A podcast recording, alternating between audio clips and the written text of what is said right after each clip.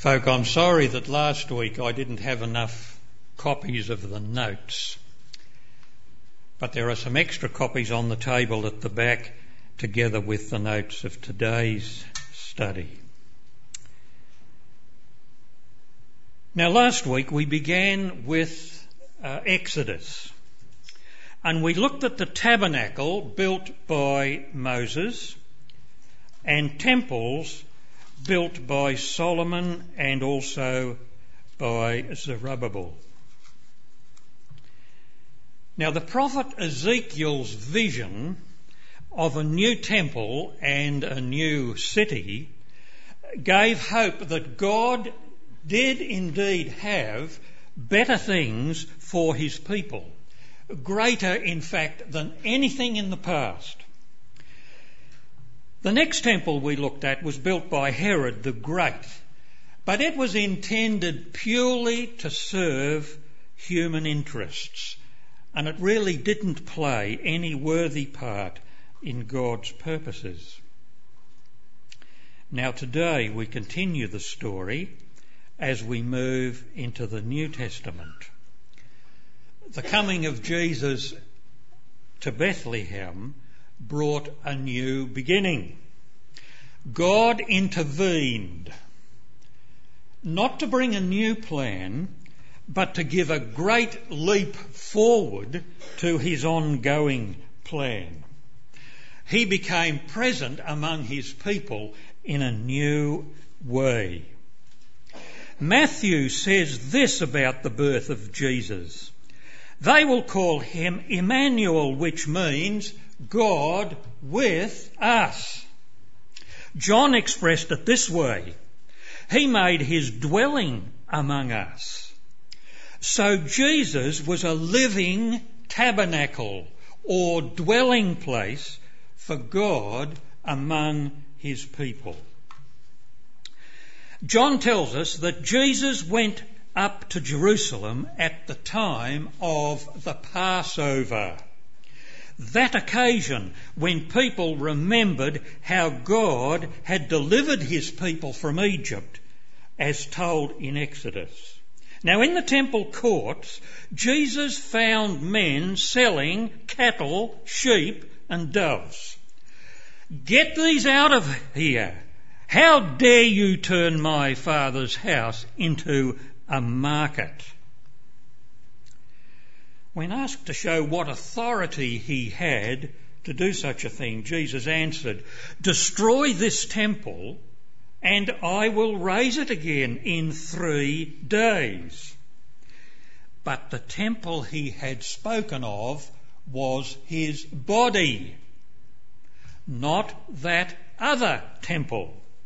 He said in effect that God was with him and this would be shown to be true when on a day to come he would be raised from the dead. Jesus knew that he was the one in whom God was present among the people. He was indeed a living and holy temple. Now Matthew tells us in his first chapter that Jesus descended from Abraham through the kingly line of David and Zerubbabel. Then in his ministry, Jesus spoke God's message as a faithful servant.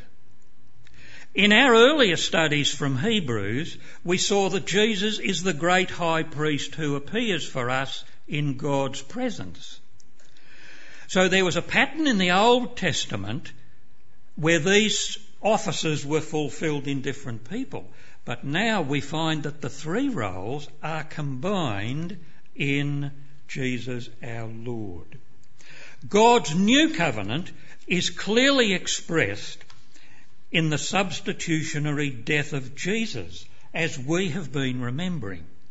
As the Lamb of God, he would die the perfect sacrifice for all people for all time so that God could accept them. Deliverance from Egypt was the great salvation act of God in the Old Testament. The death of Jesus was the great salvation act of God in the New Testament. So we grasp more clearly what Jesus said to his disciples in that upper room on the night when he was betrayed. This is my body given for you. This cup is the new covenant in my blood, which is poured out for you. Here was a new covenant in new blood for all people for all time. But there was more. Jesus was God's living temple while he was present here on earth. But what would happen when he died? Jesus prepared his disciples for that time when he would leave them. He said to them, The Father will give you another counselor to be with you forever. The Spirit of truth. He lives with you and will be in you.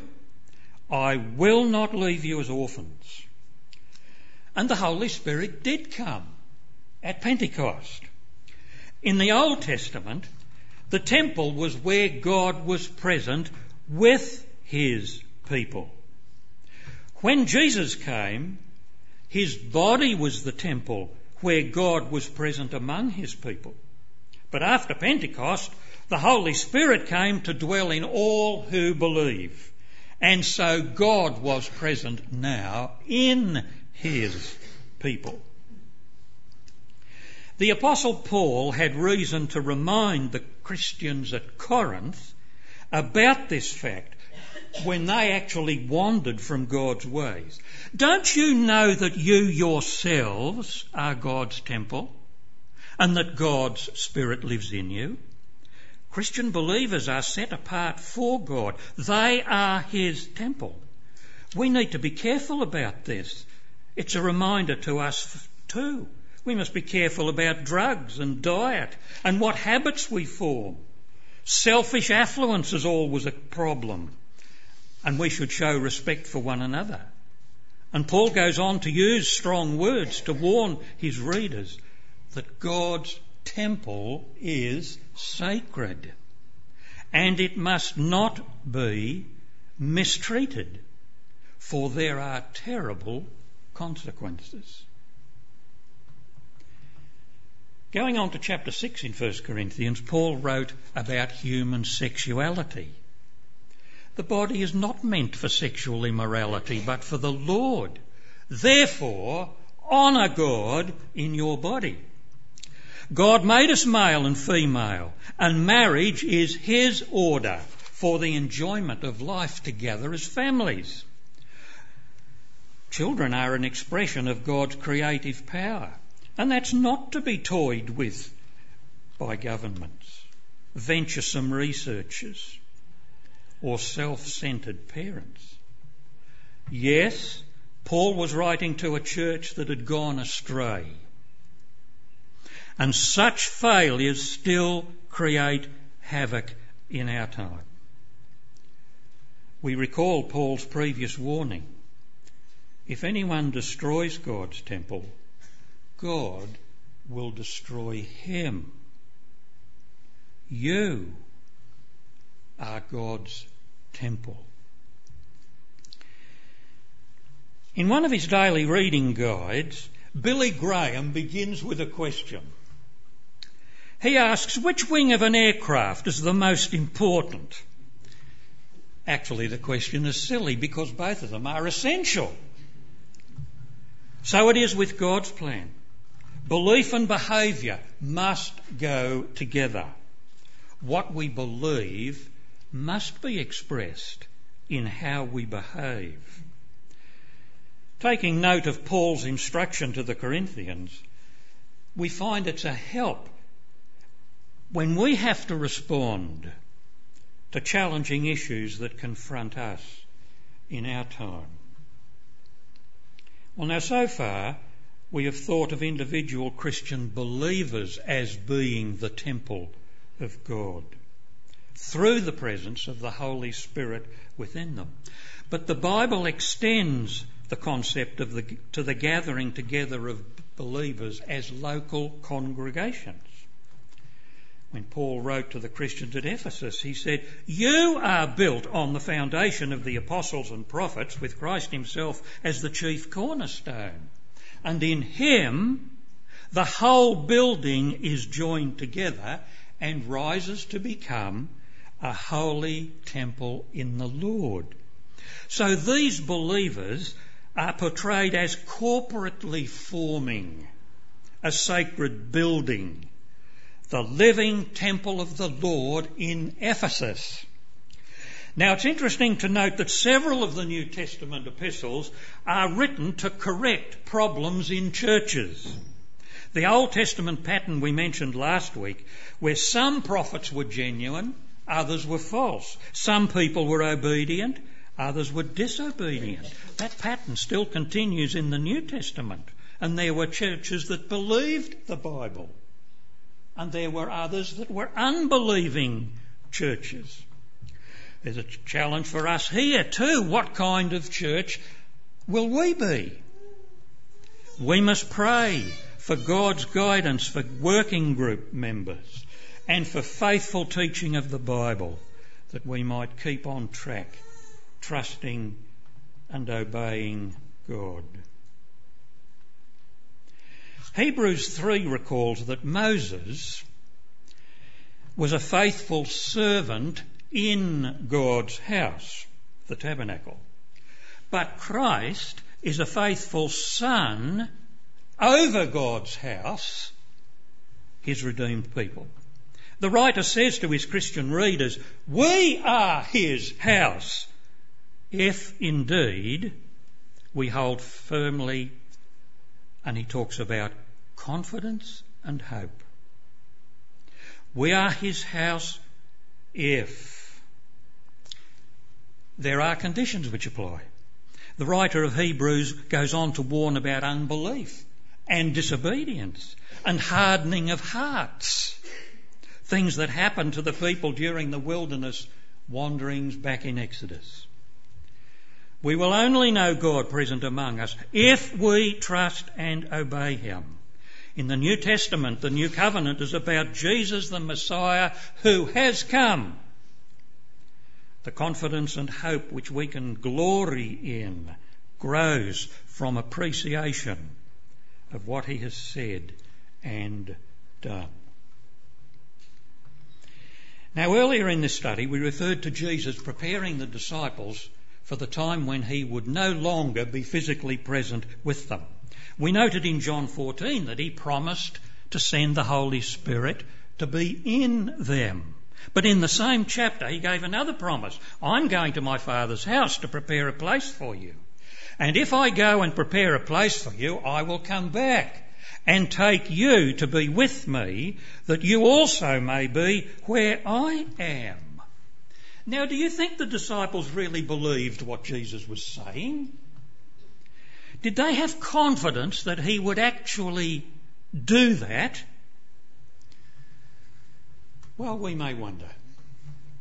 But there's something more important. Do I believe that Jesus will actually do such a thing? Do I have confidence in him? And does that give me hope in the challenging times that I might face? Jesus died, and many thought the story had ended. He rose from the dead, and many people were puzzled. He ascended to heaven, and something interesting happened. Luke tells us that two angels came and said, This same Jesus who has been taken from you into heaven will come back in the same way as you have seen him go into heaven. Heaven is where Jesus went. It's where the Father's house is. But notice, these messengers confirmed what Jesus had said that he would come back again. Now there's an important change in emphasis that's come here. Thinking about the Old Testament, the focus was on providing a suitable place where God could be among His people where they were. It was part of God's plan of redemption to bring people back into a right relationship with Him after the disaster of Genesis 3. But now the focus has changed. Jesus has spoken about a place where God's people could be present with Him where He is. God's plan of redemption moves towards an exciting conclusion.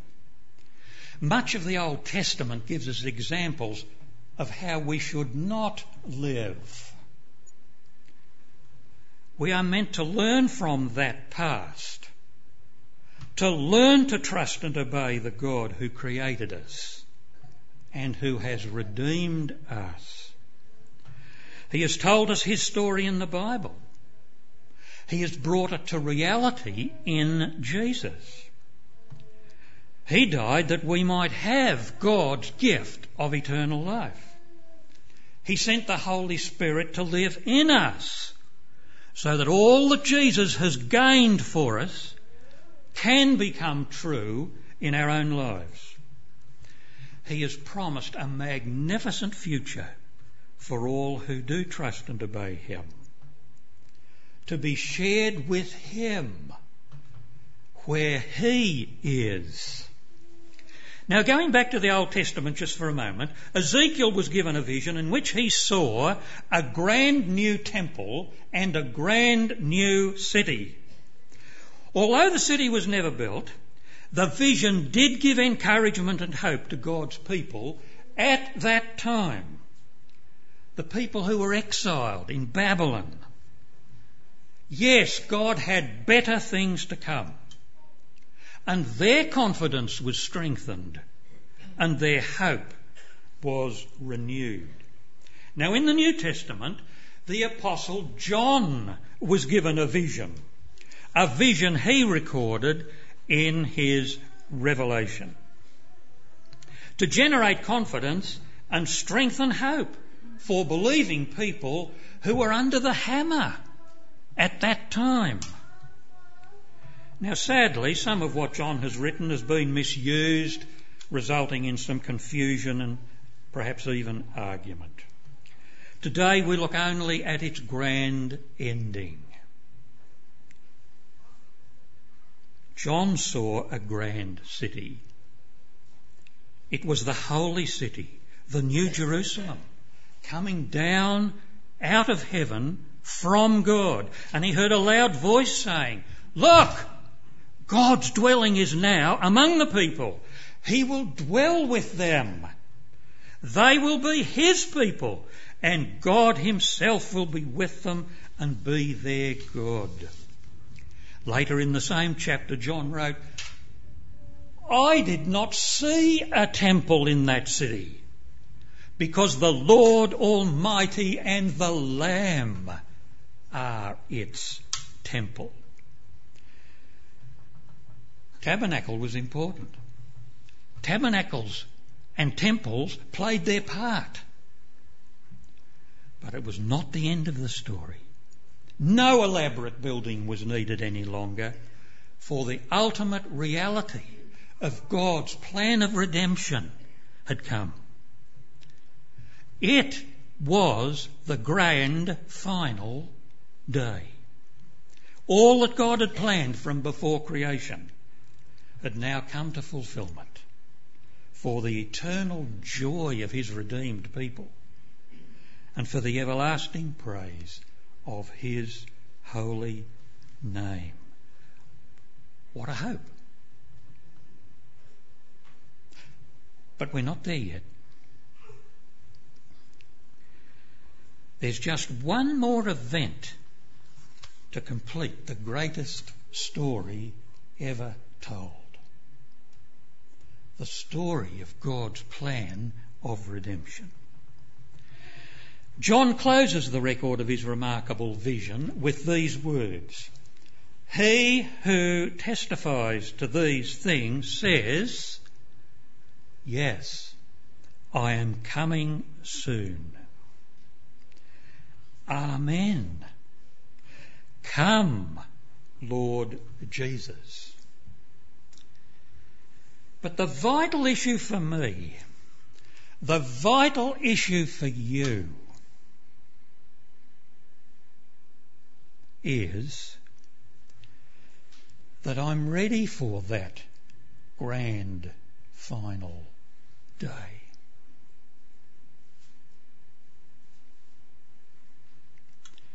Friends, would you bow in prayer?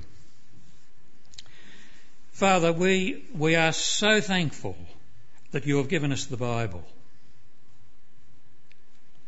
We are so thankful that you have revealed in that book your plan of redemption. The tabernacle had a part.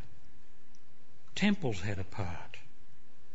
During that period when you were longing to be present with us where we are. But that was not the goal of your plan. You gave us the Spirit to live in us. He instructs us in your truth. He works to make us more like Jesus. And that we might remember that our bodies are the temple of the living God. And we should be careful how we live. But we thank you that there's a grand conclusion. And the story ends when we are with you, where you are forever. So, Lord, please help us to think, to think rightly, to understand clearly, and to respond appropriately to all that you have done for us. Have we accepted that Jesus died for us? That he might bring us to God? Help us to bow in humble confession before you and accept the gift of eternal life that you offer through the one who died for us. Are there things in our lives that, that are inappropriate for a temple of God? Herod's temple was a failure. People wanted to use it to achieve their ends. And that will never do. So give us courage, give us strength to get rid of what is inappropriate in our lives. And help us to become progressively more like Jesus, who has gone to prepare the place for us and who will return to take us to be with him where he is. No, we don't understand all of the details, but we accept its truth. And in a confused world, a disturbed world, an uncertain world, a rebellious world. Help us to stand true to what we believe.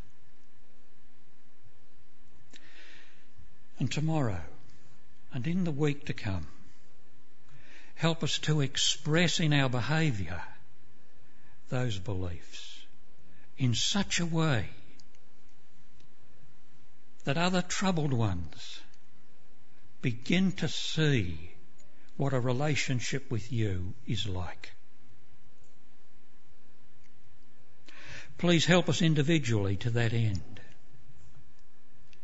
Please help us as a congregation to hold true to your word, true to our calling, and to be a light that shares life with the community around us. And help us to be ready for that great and wonderful day when we shall see him as he is. To you be all honour, praise and glory for ever and ever. Amen.